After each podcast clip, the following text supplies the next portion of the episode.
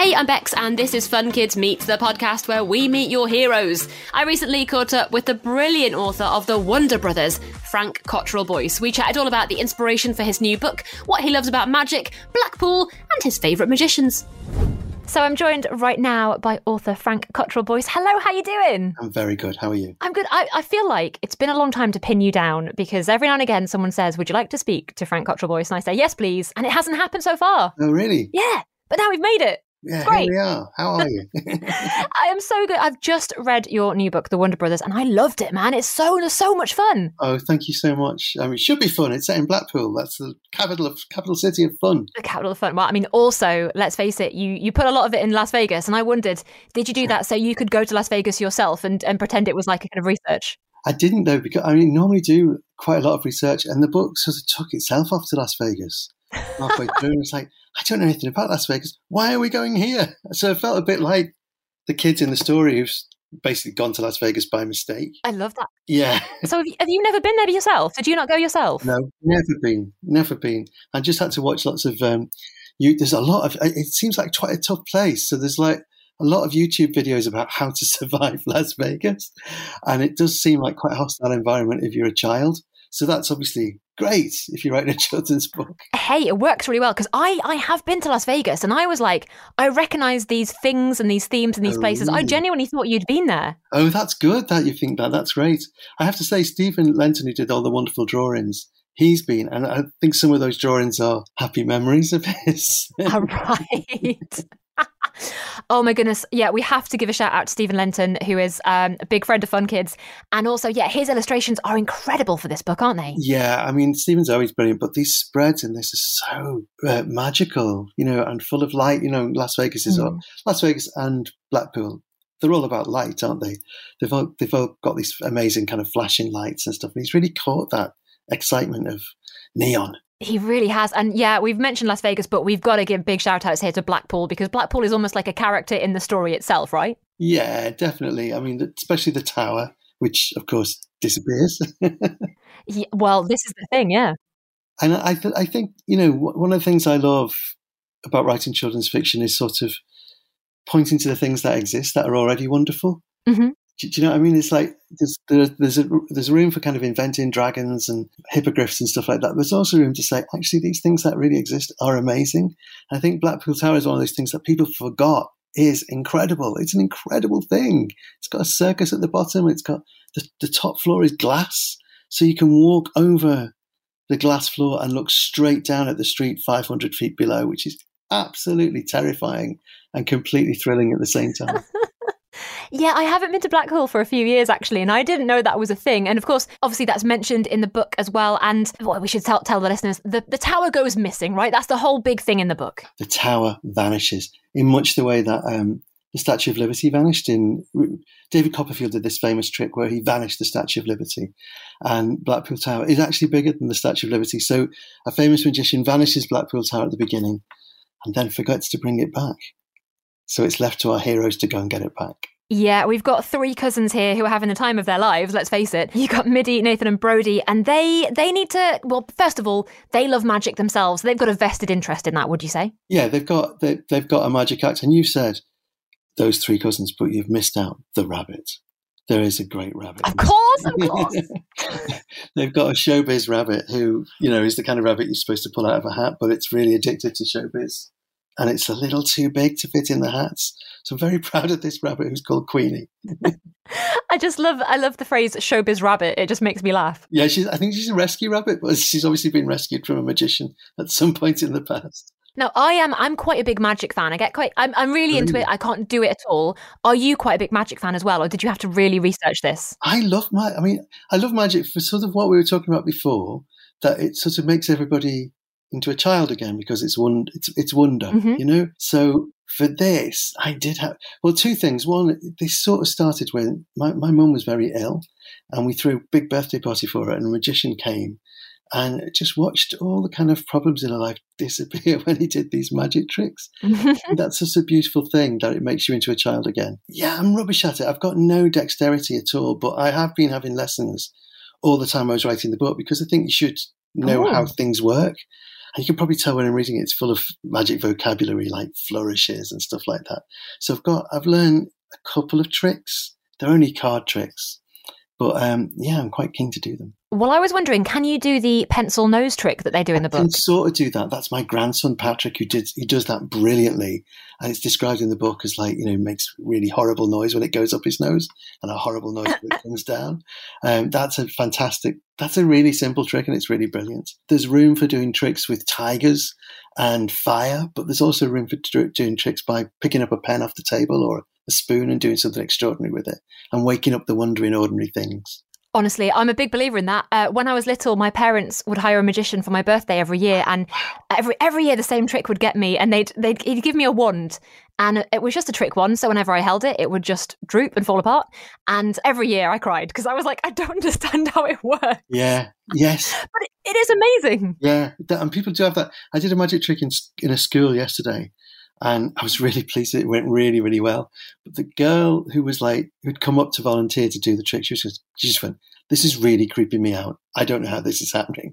And you forget that it can be a bit unnerving. It is, but I think there is something in you as well that you want to figure it out. It's the mystery of it as well, right? Yes. Yes, that's a cha- there's a challenge, isn't there? That's that's why it's like a Yeah. good story. You know, a good magic trick. You kind of know what the ending's going to be, but the magician has to give you the ending that you know. You know, he is going to find your card. He has to find it in a way that makes you jump or is a surprise. So it's got to satisfy you, but it's got to surprise you as well. So it is just Yeah, like and- a story, and like a good story, you'll try and figure out how that worked. Well, it sounds like this story was surprising to you as well. If you didn't think you'd end up in Oh. Las Vegas, but then you did. No, hundred percent. I love. I mean, I love that. I think you know every story should be surprising. So the first person that's got a surprise is the writer, and I have to say, I was blinking surprised to be in Las Vegas. with These great big buckets of soda and horrible food. Oh my goodness! Honestly, when when I was reading the book, I was like, yeah, I recognise all of these things. When our characters get to Las Vegas, is there any part in particular that you really enjoyed writing about when they were on their adventures? Well, uh, Las Vegas itself continued to surprise me. The last thing I thought I'd be writing about in Las Vegas was nuns.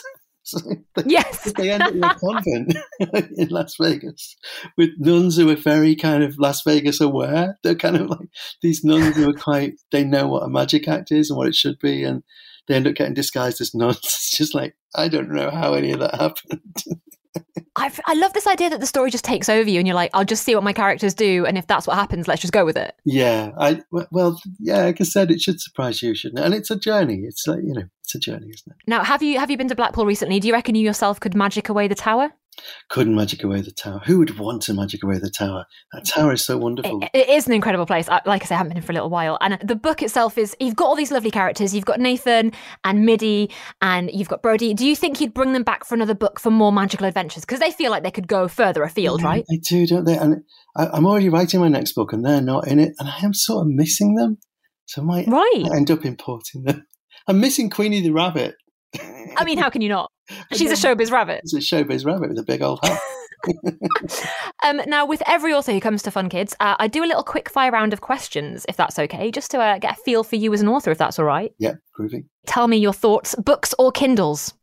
Oh, physical books. Physical. Okay, yeah, good. Straight straight away. I, lo- I mean, I love my Kindle. If I'm going on holiday, I love the Kindle because I've got a whole library. But sitting down at night to read, I, I want a book. I also want the smell of a book, to be honest. Yeah. That's what I love the most. It's a fresh book. know, put leave things in it.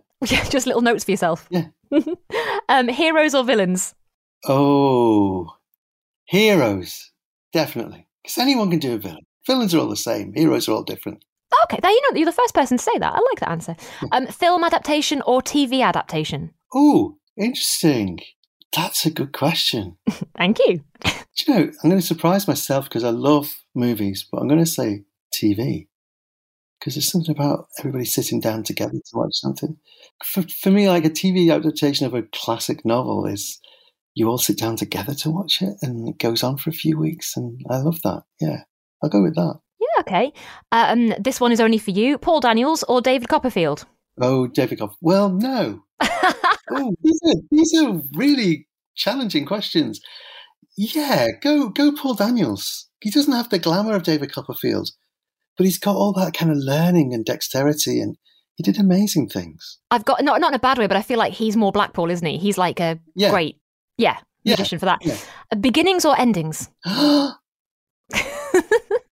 endings because that's the magic, isn't it? The end in, in magic, it's the ending is everything in magic. Oh, you're keeping it on brand. I like this. Um, writing or reading? Oh, they're both the same. I don't know what's happening until I've written it anyway. Um, okay. No, we'll go for. Yeah, I love reading. I love reading. I love that kind of. I love when you when I'm reading a really good book. I'm sort of back to being a kid again, and it's all very relaxing. I love being hooked by a book. Yeah, there's nothing like it. Um, Hogwarts or Narnia? Oh, Narnia. Narnia straight away. That's not a negative thing about Hogwarts. It's just that Narnia's got more fresh air. It's this. If something, sometimes it's just something that hooked you in at a certain time, and Yeah, you yeah. that'll stick with you, won't it? Yeah. Laptop or write by hand? Oh, I write by hand. Do you? Yeah, because it feels less like work. Oh, right. Wow. Okay. Even though it does it not get like hand cramp? No, it's lovely. It's, Oh. it's got that tactility that you know of a pen and nice paper. And I only started doing it about three or four years ago, but I I love it. It, it stops me rewriting because there's there's time to rewrite and there's time to write. So if you're writing it by hand, keeps you going forward, Okay. and you can rewrite it when you've when you've transferred it to your computer. But um, yeah, write it by hand, and then you can doodle and cross things out, and it's great. Oh, I love that. Okay. Um, do you write nine to five or just whenever you fancy? No, right, every day. It's not whenever I fancy. Nine to five is a stretch, I have to say. because I have busy, busy days. But I try, you know, I, I do write for some hours every day. uh, Paddington Bear or Winnie the Pooh? Oh Love that gasp. gosh, well, I've written bits for Paddington. I was on the team that wrote Paddington Meets the Queen, Uh huh. but I'm still going to say Winnie the Pooh. Yeah, I'm going to say Winnie the Pooh. wow. Okay. Okay. That is not the answer I expected, but I'm I'm here for the thrill. Libraries or bookshops? Oh, libraries, libraries. Yeah, no question. Okay. Writing TV scripts or writing books? Oh, writing books. It's much, much harder to write a book, but you're writing something that's going to really mean something to somebody. Yeah, writing books. And finally, the last one is the most important one. So no pressure on this, but this is the big one, and I will judge you for this. Salt and vinegar or cheese and onion? Oh, salt and vinegar. Yes! Who, who the hell would ever answer the other way around? Right. No, salt and vinegar, cheese and onion, not, not even in the ballpark. wouldn't, wouldn't, wouldn't Look, Frank, that's that's the answer I wanted. Yeah. Okay. But you could you you know you could say anything for any other answer, and I'd be fine with it. But if you say cheese and onion, I would have had to end this interview immediately. That's like asking, what do you prefer, relaxing by the sea in the sunshine beneath a palm tree, or being hounded by rabid dogs through a post-apocalyptic landscape? Next author I interviewed, that'll be the question I ask them, just to double check. I'll add that to my list of quick fire questions. Well, thank you for answering that correctly. Um, that is that is the right answer, the salt and vinegar answer, and I'm glad that we're on the same page with that. And thank you for telling us all about the Wonder Brothers as well. I believe it's out right now, and everybody can go grab a copy. Is that right? Yeah. Yes. Yeah. It actually comes out technically on the twentieth, but your bookshop's got it hidden away somewhere, so you can ask.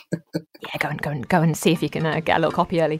Um, brilliant. Well, Frank, thank you so much for chatting to us all about it. And thank you so much. This was so much fun. Thank you very, very much. I had a really great time. That was Frank Cottrell Boyce. Oh my goodness, I did love his book very much. The Wonder Brothers is brilliant. It has such an amazing picture of Las Vegas that I felt like I was there, to be honest. If you love this podcast, remember to listen to Bookworms for the newest book releases and interviews with all of your favourite authors.